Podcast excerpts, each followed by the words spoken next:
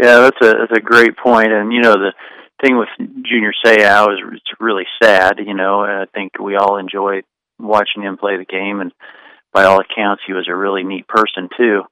And um, so, you know, it's just a sad situation all the way around. I think the, the NFL is probably shooting itself in the foot by not letting his family speak, but you know, that's a that's another story. But you know, in terms of of the world we live in here in Wichita and and in Kansas, the couple couple things I might throw out at you. First of all, in terms of just what the law is, uh, there is a law in Kansas that requires any athlete that if they have suffered a uh, traumatic brain injury, say in soccer or football, etc., volleyball, uh, that um, it does require a physician to return them to play.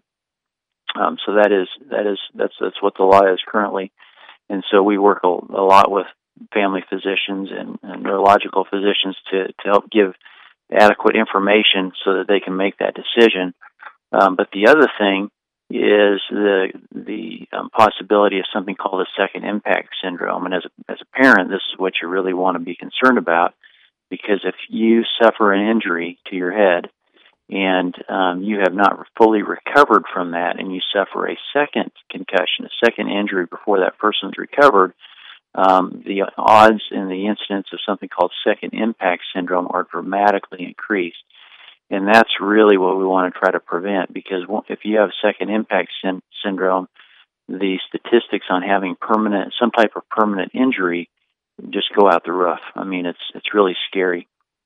And, um, you know, I, you know, certainly Junior Seau may be a rare case, but um, frankly, we don't want anybody to end up like that. You know, we want to change people's lives so that they um, are are healthy and active and and can go on with life and not have those sorts of problems as they get older. And part of that is if if we know that you're injured, making sure that you're safe before you go back to play. And then the other part is um, by, as you mentioned, getting a baseline test. Um, if we have that on record, think of it as kind of like an insurance policy for your brain. Um, we hope we never have to use it. You know, we hope we never need that information. But in the off chance that we do and you do get injured, it tells us what your normal is, and then that gives us something to compare to um, if you if you do become injured, and helps us more accurately determine when it's safe to go back to school or play or whatever the case may be.